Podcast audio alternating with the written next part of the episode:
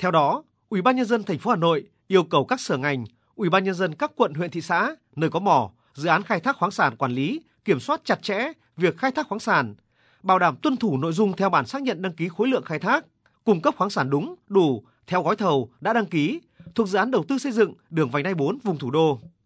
Đồng thời, tăng cường công tác kiểm tra giám sát, kịp thời ngăn chặn, xử lý nghiêm các hành vi mua bán, vận chuyển trái phép khoáng sản, khai thác tại các mỏ được áp dụng cơ chế đặc thù cung cấp cho dự án đầu tư xây dựng đường vành đai 4 vùng thủ đô. Ủy ban nhân dân thành phố Hà Nội giao Sở Tài nguyên và Môi trường chủ trì phối hợp với Ủy ban nhân dân quận, huyện, thị xã và các đơn vị liên quan xây dựng và tổ chức thực hiện kế hoạch kiểm tra giám sát về hoạt động khai thác của các đơn vị được phép khai thác khoáng sản trên địa bàn thành phố theo quy định. Trong đó, tập trung kiểm tra giám sát về phạm vi diện tích khu mỏ, công suất, trữ lượng, phương pháp khai thác. Liên quan đến thông tin ba mỏ cát là Liên Mạc, Châu Sơn, Tây Đằng, Minh Châu được đấu giá cao bất thường,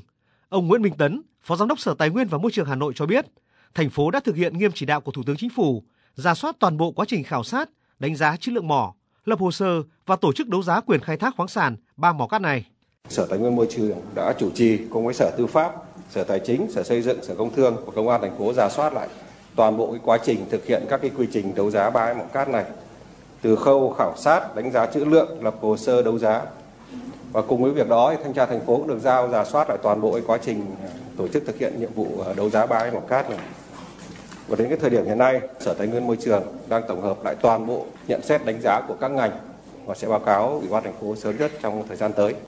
Về tình hình cung ứng vật liệu phục vụ thi công dự án, theo hồ sơ thiết kế kỹ thuật của các dự án thành phần, nhu cầu vật liệu toàn dự án trên địa bàn ba tỉnh thành phố là Hà Nội, Hưng Yên, Bắc Ninh, đất đắp bao hơn 12 triệu mét khối, cát đắp, cát xử lý nền đất yếu gần 8,8 triệu mét khối. Hiện các nhà thầu thi công đã tập kết vật liệu về công trường, tập trung thi công, đảm bảo tiến độ dự án. Ông Đỗ Đình Phan, Phó Giám đốc Ban Quản lý dự án đầu tư xây dựng công trình giao thông thành phố Hà Nội cho biết. Với cái chữ lượng các mỏ với những các ờ, bãi tập kết vật liệu đang bán thì hoàn toàn đáp ứng nhu cầu của vành đai 4 và vành đai 4 này được thực hiện theo nghị quyết 56 của chính phủ cho phép nhà thầu được chỉ định thầu cái mỏ khai thác mỏ vật liệu thông thường để phục vụ thi công dự án